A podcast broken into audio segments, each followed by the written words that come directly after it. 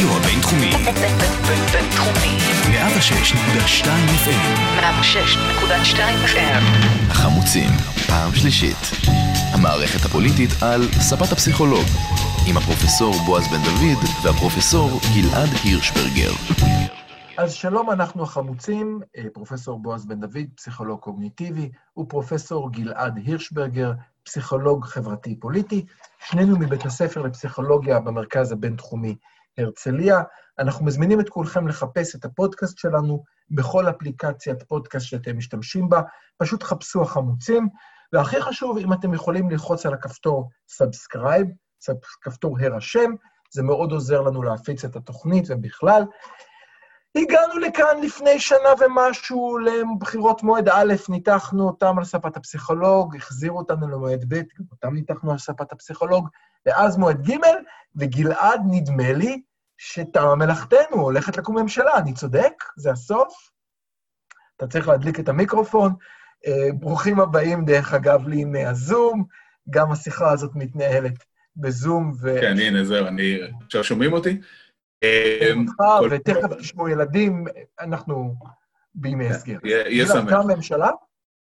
אז עוד לא קמה ממשלה, אבל עושה רושם שאנחנו בדרך, אם כי יש כל מיני חריקות בדרך, אבל אולי כבר בצורה זהירה אפשר להגיד מזל טוב, לא? צריכים להיות שמחים בו, אז קמה ממשלה בישראל? קודם כל, כאלה שצריכים כל פעם לשדר ברדיו כשיש בחירות, אני חושב שלפחות עם זה גמרנו, צריכים לשנות את הג'ינגל, זה יהיה החמוצים פוסט בחירות 2020, שזו התחלה יפה, אבל אני מוכרח להגיד לך שכל אולי ה... זה צריך להיות החמוצים? מה שלא הצבעת, קיבלת נתניהו.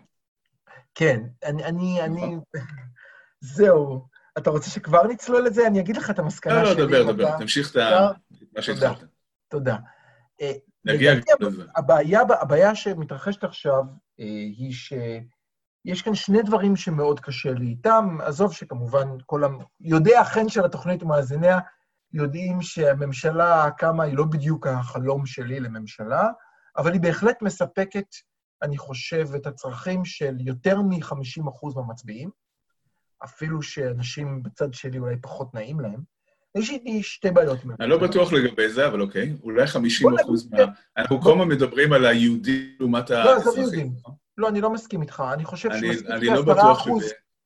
10 אחוז המצביעי כחול לבן מסכימים עם זה, והגעת למעל 50. אנחנו לא בדקנו את זה, אולי. לא בדקנו את זה. יכול להיות מספיק ש-10 אחוז יגידו, וואלה, בסדר, כבר אי אפשר יותר. כן. אני אגיד כאן כמה דברים. אחד, אני חושב שהתוצאות האלה מסוכנות בגלל שמייצרות להרבה מאוד אנשים את ההרגשה שאין בשביל מה להצביע. 62 מנדטים זה אנשים שהצביעו למפלגות שאמרו בצורה הכי ברורה, הכי גלויה, אנחנו לא נשב תחת נתניהו כראש ממשלה. זה היה האג'נדה כמעט היחידה והמרכזית של כחול לבן. כן, זה מה שהם אמרו כל הזמן. גם של העבודה מרץ. כל הקמפיין, תכף אנחנו עוד נגיע למפלגת העבודה וגשר, אבל נתחיל בכחול לבן, כל הזמן אמרו את אותו מסר בצורה מאוד ברורה, מאוד חדה, בלי לחמוק, ואתה בסוף מקבל הפוך ממה שהצבעת. זה מייצר תחושה לאנשים שאין בשביל מה להצביע, אין ערך לתהליך הדמוקרטי. גם תחשוב על כל, על העובדה שממועד א', ב' וג' עלה אחוז ההצבעה. זאת אומרת, אנשים האמינו שיש בשביל מה לצאת מהבית להצביע. נכון. כי מי שהסתובב בקלפיות, היו שם הרבה מאוד מתנדבים, כמוני, וכמו עוד אנשים שעמדו בחוץ ואמרו, בוא תצביע לאלף, או בוא תצביע לבית, או צא מהבית להצביע, מתוך אמונה שהמערכת הדמוקרטית שלנו היא חשובה, היא חיונית, ואפשר דרכה להשפיע על הבחירות. כן, אבל כאן צריך להצביע על, ה, על הבעיה. בעצם במציאות הנוכחית, לעומת מקרים אחרים שהם לגיטימיים. זאת אומרת, זה שהצבעת לאותה מרץ או לכחול לבן, והפסדת וקמה ממשלה אחרת, ככה זה עובד, אוקיי? זאת אומרת, אין, אין כאן... מסכים איתך. גם אם קמה ממשלת אחדות וזה לא מה שרצית, אין מה לעשות, ככה הדברים עובדים. אבל מה שקורה כאן, זה מצב מאוד uh, מעניין ומיוחד, שכל הפתקים מובילים לביבי בסופו של דבר. זאת אומרת ש... כל הפתקים מובילים לביבי. יש, יש שתי דרכים להצביע לביבי. או בדרך ישירה לשים מחל, או בדרך עקיפה לשים, אה, מה האותיות של כחול לבן שוב פעם? פ"ה, פ"ה. פ"ה, לשים אה, פ"ה, או בדרך עוד יותר עקיפה לשים אמת. כן? חשבת שהצבעת לעבודה מרץ, אבל בעצם גם הפתקים האלה מוצאים את דרכם לכיס של ביבי. כלומר, אני מסכים איתך. וכאן אם- הבעיה. אני אני אגיד משהו, אם מחנה החרדים ימין היה זוכה ל-61 מנדטים, ללא ספק הייתה תחושה של הוגנות. היו בחירות, הם הסתיימו, צד אחד ניצח, זהו. התוצאה הייתה שהיה 58-62, אז אורלי לוי אה, אה, הסבירה שהיא מההתחלה בכלל לא רצתה להיות בשילוב הזה, עברה. אחר כך חצי מכחול לבן עברו, ועכשיו ככל הנראה גם מפלגת העבודה, המפלגה שהקימה את המדינה על שני מנדטים, עוברת גם פנימה. זאת אומרת ש-50 אחוז מהפתק פ"ה, בוא נגיד עוד פ', 50 אחוז מהפתק אמת, בוא נגיד א' וחצי מ', הלכו לביבי. זאת אומרת נכון. שאין אין, אין, אין, אין כבר שבזה, דמוקרטיה. אגב, אין, אין פסול בזה, אם כל הקמפיין שלהם לא היה בדיוק ההפך. נכון, זאת אומרת, נכון. מה שאנשים שהצביעו לעבודה מרץ, הצביעו לעבודה מרץ כי הם אמרו, כחול לבן עוד יש סכנה שהם אולי יזחלו לתוך אה, ממשלת נתניהו. אבל לעבודה מרץ, אנחנו, זה, זה הפתק הבטוח. זה פתק שבו אנחנו יכולים להיות בטוחים שבחיים זה לא יגיע לנתניהו, ומה שקורה זה שחצי מהמפלגה הזאת, כן, אה, עושה סימני זחילה לכיוון נתניהו. יש כאן, אני רוצה להגיד עוד דבר נוסף. אה, לו למשל אה, מפלגת העבודה הייתה אומרת, אנחנו הש"ס של נושא הרווחה. אנחנו קודם כל מפלגה סוציאליסטית, ואחר כך מתעסקים בנושא של דמוקרטיה, ש- אה, שמירת, שמירת בג"ץ, שמירת בתי המשפט, שמירת המשטרה, כל הדברים שמדברים עליהם, שדיברו עליהם בקמפיין, ואנחנו יכולים ללכת עם ביבי, יכולים ללכת עם גנץ. מטרתנו היא לדאוג לאינטרס אחד. אם אתה זוכר, היה פעם קמפיין של מפלגה שקראה לעצמה הש"ס של הגראס, אם אתה זוכר. אה, בהחלט. אבל זה אה, לא עלי היה ירוק, הקמפיין. אבל- כן, נכון, אבל זה כאן- לא היה הקמפיין שלהם. כאן אתה שוכח משהו מאוד חשוב, וכאן אנחנו זה? נכנסים קצת לפסיכולוגיה. כל זה לא מתרחש בוואקום. כל זה מתרחש במציאות מאוד אה, מיוחדת של אה, איום אה, שלא היה כדוגמתו. אה, לאו דווקא? מבחינת... סליחה, סליחה, לאו אני לא מסכים איתך. אני לא מסכים איתך. אני מצטער כן, שאני לא חושב. היה... סליחה, אז תן לי לסיים. לא היה כדוגמתו. אני אגיד לך יום למה. כיפורים לא היה איום על מדינת לא, ישראל? לא- אתה מוכן לתת לי לדבר? נו, ניחא, דבר. כן. אני, מכיוון שאני אה, חוקר את הנושא של איומים, אז אני מבין מה שאני חושב באיומים. וכשאני אומר שלא היה כדוגמתו, אני לא מתכוון שלא היה בחריפותו. אני אוקיי. מתכוון לזה שזה איום מסוג שונה לגמרי, שאנחנו לא מכירים אותו.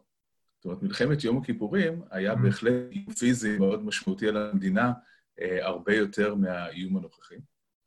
אבל האיום הנוכחי יש לו מאפיינים שהם מאוד מאוד שונים. אנחנו אף פעם לא היינו במצב כזה של אה, מגפה, שאין אויב ברור, שאין מישהו שרוצה לפגוע, שאין אה, מה לגייס מילואים, שאין אה, מה לעשות עם הצוללות, שאין מה לעשות עם המטוסים החמקנים. כן, זה איום שלא היה כדוגמתו מהבחינה הזאת. וזה איום שישראל לא ערוכה לו. אף מדינה בעצם לא הייתה ערוכה לו, אבל כאן יש מאפיינים מיוחדים אה, למוכנות הישראלית. וזה מעורר חרדה מאוד גדולה, וגם רצון אה, לגיטימי להיכנס מתחת לאלונקה, כמו שגנץ אומר, ולומר, כל מה שהיה קודם הוא לא רלוונטי, יש כאן מצב חדש, וצריך להתגייס כדי אה, להתמודד עם משהו שאף פעם לא התמודדנו איתו. אז בוא אני כאן- אשאל אותך, כמומחה כאן גם לאיומים. יש תופעה, כאן יש תופעה פסיכולוגית שהיא מוכרת, שנקראת ה-Rally around the flag effect, כן? אה, האפקט של אה, בעצם מדורת השבט, אפשר לקרוא לזה בעברית, כן? שבעצם כולם מתגייסים למטרה המשותפת. אנחנו רואים את זה בכל מלחמה. אנחנו רואים את זה לא רק בארץ. אה, אם מסתכלים על המקרה האמריקאי, אז כשהיה את משבר החטופים אה, באיראן ב-79', וג'ימי קרטר יצא לפני שהמבצע הצבאי שלו נכשל, אז אה, טוב, אני לא יכול לעשות הרבה לגבי העיוותים בכל, אני אנסה. לפני שהמבצע הצבאי נכשל, הייתה עלייה בפופולריות של ג'ימי קרטר בגלל המצב הלאומי המיוחד הזה. אחרי 9-11 בארצות הברית, ג'ורג' בוש, שנבחר פחות או יותר על תקן אה, ליצן, ג'ורג' בוש אה, ג'וניור, הפך W. להיות מאוד פופולרי, ג'ורג' W. בוש, הפך להיות מאוד אה, פופולרי אחרי ה- התאומים. זאת אומרת שכשיש אה, מצב חירום אה, על אה, מדינה מסוימת, וכאן זה מצב חירום שהוא אה, גלובלי, אז יש את התופעה הזאת.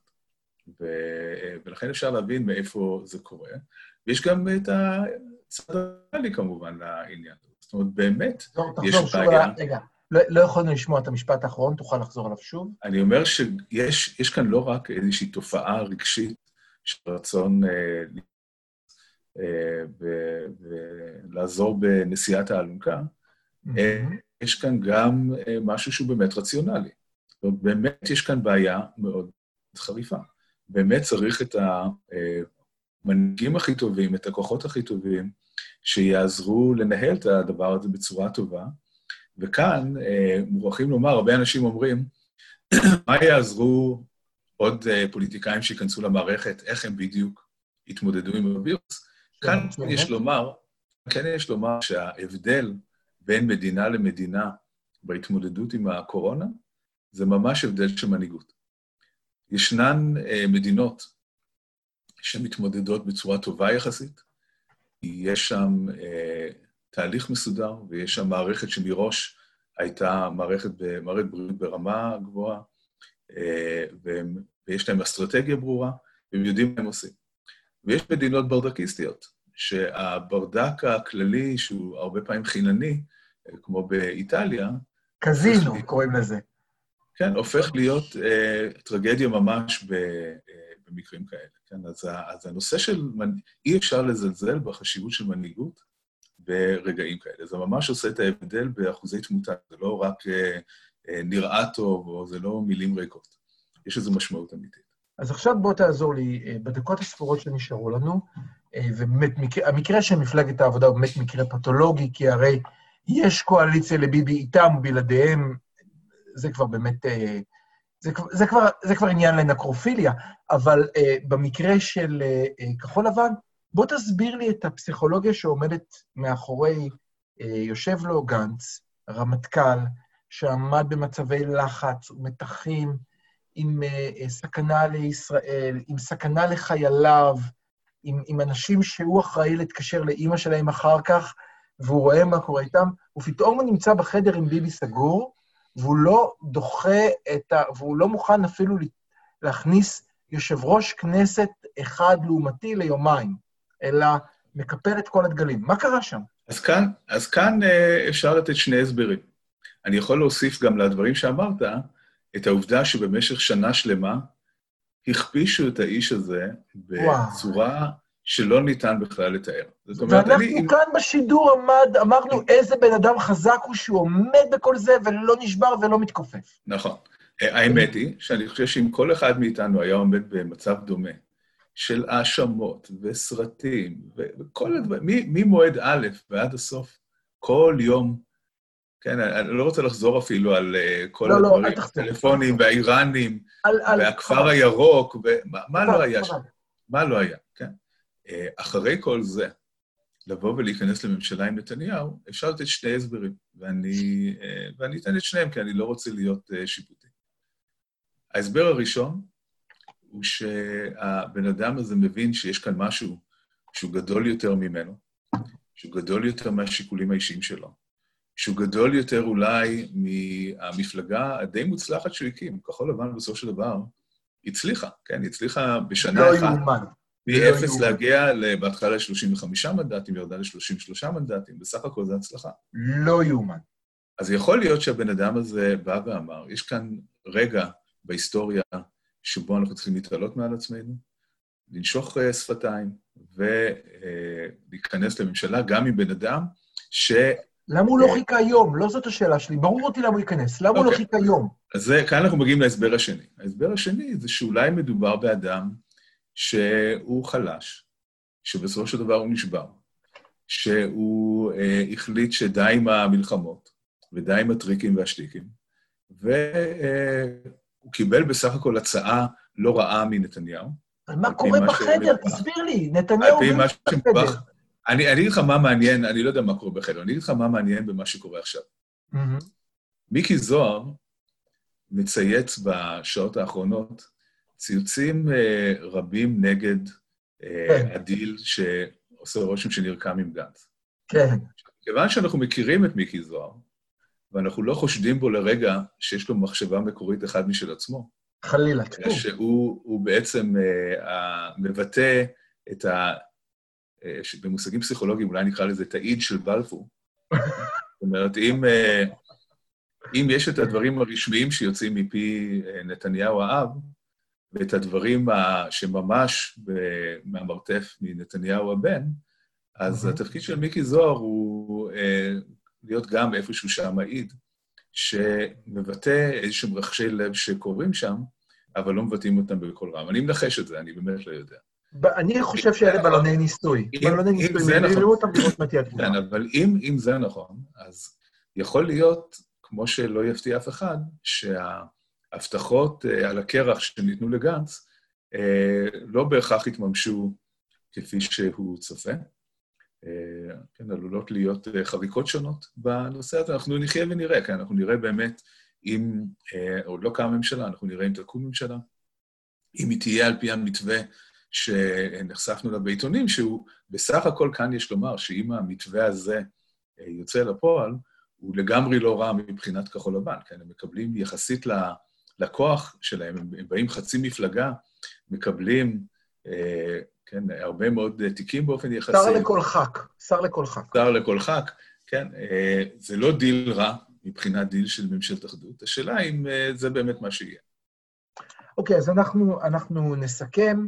אה, דיברנו על הממשלה שהולכת לקום, אמרנו שלפחות לא נצטרך לשדר תוכנית רדיו על מועד ד', שזה טוב לנו ואולי גם טוב למאזינים. ניסינו, אה, אה, דיברנו קצת על הסכנה לדמוקרטיה, בהרגשה לכך שאתה לומד שלכל מה שאתה מצביע, בסופו של דבר הפתק לא מממש את מה שביקשת. המשכנו בלנסות להבין מדוע כחול לבן בחרה בצעד הזה, דיברנו קצת על, על העיקרון שאומר שמצב משבר כולם מתכנסים ועומדים מאחורי דמות שנותנת תחושה שיש ביטחון, כולנו סביב אותה מדורה, מרגישים כי חשוב עכשיו להתאחד. דיברנו גם על החשיבות של מנהיגות, וגם לא אמרת את זה, ויש גם חשיבות לאחדות.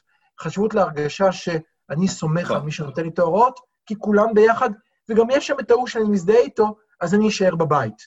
כי אם רק ההוא שאני אני לא... אפילו אחדד, אני אפילו אחדד את העניין של מנהיגות, אה, לנוכח אה, מי שעומד עכשיו בראש מערכת הבריאות הישראלית, החשיבות של מנהיגות חדשה שתעשה שם אה, סדר היא חשובה. לא ניתן ו- לזלזל בחשיבות. במידה ויהיה כזה, אבל גם אם לא יהיה כזה, אני חושב שעצם העובדה שאתה יושב בבית, נותנים לך אה, הוראות דרקוניות, ואתה אומר, למה שאני אקשיב להם? במילא אני לא אוהב את ההוא, ולא הצבעתי להוא, ולא הצבעתי להוא, אבל יש את ההוא שם, שאני דווקא מאמין לו, ואם הוא אומר להישאר בבית, אז כנראה שזה בסדר. גם זה מאוד חשוב. למרות שבינתיים הציבור מציית, הציבור מציית. הציבור, הציבור התל אביבי, סליחה, נכון. אין לנו זמן, אבל אני חייב להגיד, הציבור התל אביבי כתל אביבי, תתקפו הבא, אותנו, בפרק הבא אני אדבר. כל, כיוון היינו בסדר, אבל, כן, אתה צודק, אבל אה, מילה אחרונה, אה, ניסינו להבין מה קורה בחדר, מדוע גנץ בחר בתגובה המוקדמת, יכול להיות שסיבות לכך הן לחץ וסיבות פסיכולוגיות, ויכול להיות שסיבות הן סיבות פוליטיות, איומים פוליטיים שאנחנו לא יודעים עליהם, אולי עריקה, אותה עריקה של המפלגה החדשה שראינו, שהייתה על השולחן מפלגת דרך ארץ, שזה השם החדש לאנשים שהלכו במקום אחד וערקו לצד השני. זה, זה סף חדש, new speech, אבל יכול להיות שזה היה על השולחן, ודברים אחרים שלא ידענו. אנחנו לא עוסקים בכך, אנחנו בפסיכולוגיה של הפוליטיקה, ואנחנו כן, אנחנו נדבר על חרדים ועל תל אביבים בפרק הבא, אחרי השיר. אל תלכו, כבר כבר חוזרים.